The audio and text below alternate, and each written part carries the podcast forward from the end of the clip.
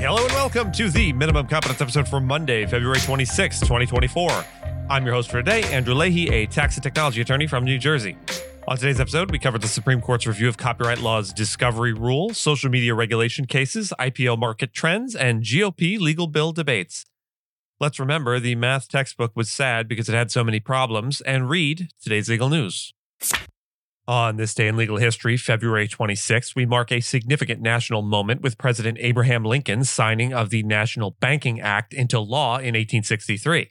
This significant legislation established the framework for the American banking charter system, introducing a standardized currency and founding the Office of the Comptroller of Currency, or OCC, within the Treasury Department aimed at consolidating the nation's financial resources to support the Union's efforts during the Civil War, the act encouraged banks to invest in federal rather than state bonds.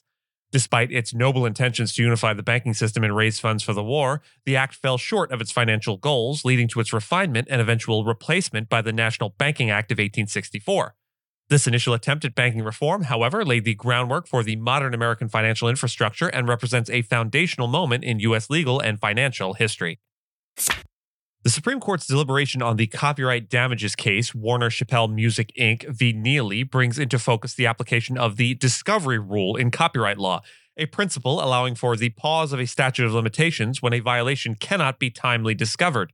This principle was scrutinized during the oral arguments of February 21st, with the court reevaluating its presence in copyright legislation amid Justice Antonin Scalia's historical skepticism, where he likened it to bad wine of a recent vintage. The justices, particularly Samuel Alito and Neil Gorsuch, hinted at the possibility of deferring the decision pending the resolution of another related case, Hearst Newspapers LLC v. Martinelli, to first determine the fundamental applicability of the discovery rule to copyright law.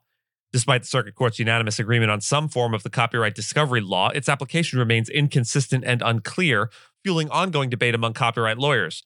The Supreme Court's current review could redefine the rule's existence and application, influenced by a contemporary inclination towards a more textual interpretation of laws and less reliance on circuit court consensus.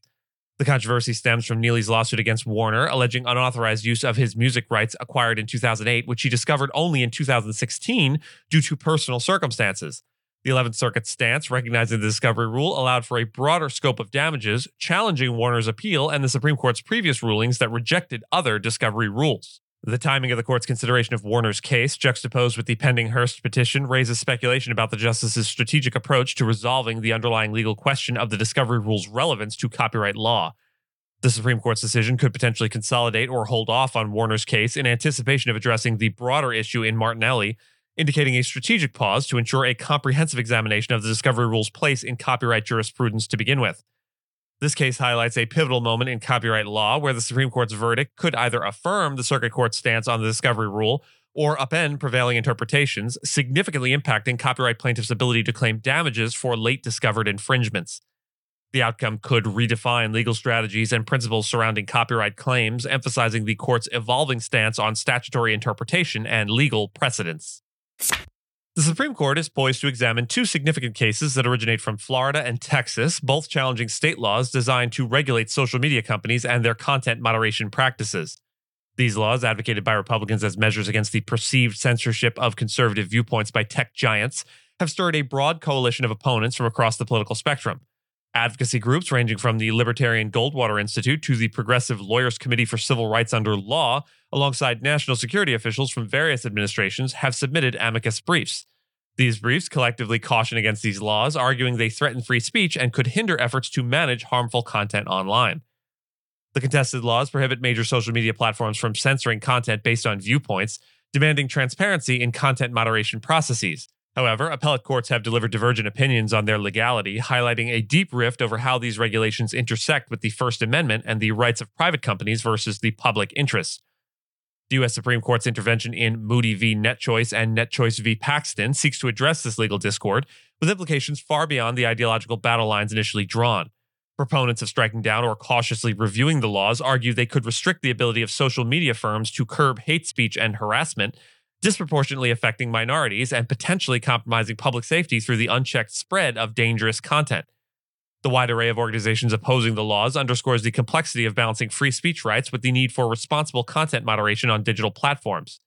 Despite their political origins, the cases challenge the court to make a nuanced judgment that transcends partisan divisions, focusing instead on the broader implications for individual rights and societal welfare. In response to a sluggish initial public offering or IPO market, companies are increasingly leveraging cornerstone investors to mitigate the risks associated with going public. These investors commit to purchasing shares early on, often at a more favorable value, and are highlighted in the IPO prospectus, providing a level of confidence and stability to the offering.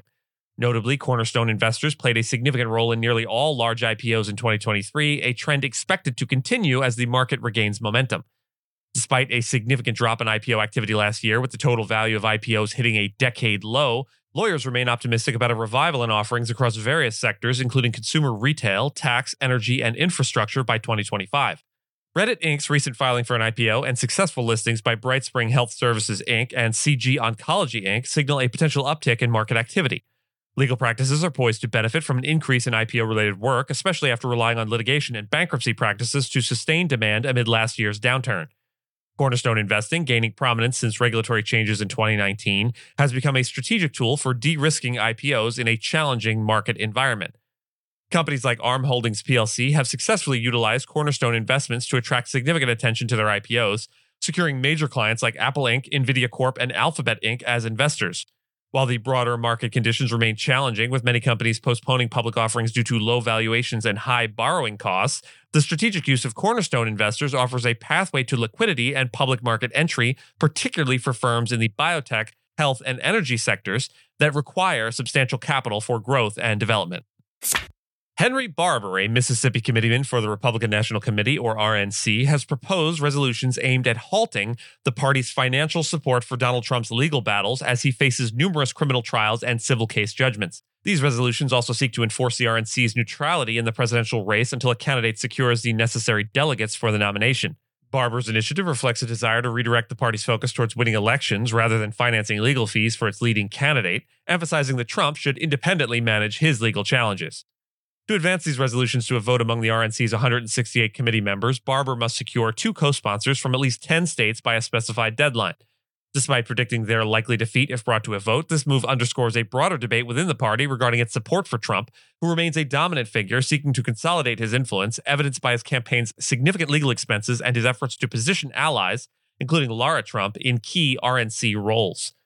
The discussion around the RNC's financial involvement in Trump's legal issues comes as the former president continues to assert his innocence amidst accumulating legal and financial pressures. This internal party challenge coincides with Trump's campaign to reinforce his status as a Republican presidential nominee against potential contenders like Nikki Haley, highlighting the intricate balance between party loyalty, legal entanglements, and the broader electoral strategy against Democrats. And with that, I thank you so much for listening to Minimum Competence, your daily news podcast for lawyers. If you're looking for more than Minimum Competence, links to further reading on all the topics touched on today are in the show notes. Reviews go a long way towards helping new listeners to find our show. If you have a moment and can leave a rating or review on your podcast player, we'd sure appreciate it. And if you know someone that might be interested in a story we cover, consider sending them the episode. But remember, nothing here should be construed as legal advice because it is certainly not that. Minimum Competence is available at minimumcomp.com and wherever you get your finely crafted podcasts. If you haven't checked out the website in a while, give it a look. There are complete transcripts and resources for each episode and its corresponding segments, as well as an opportunity to receive new episodes in email newsletter form. We'll see you back here tomorrow, and until then, remember I have a joke about construction I wanted to put here, but I'm still working on it.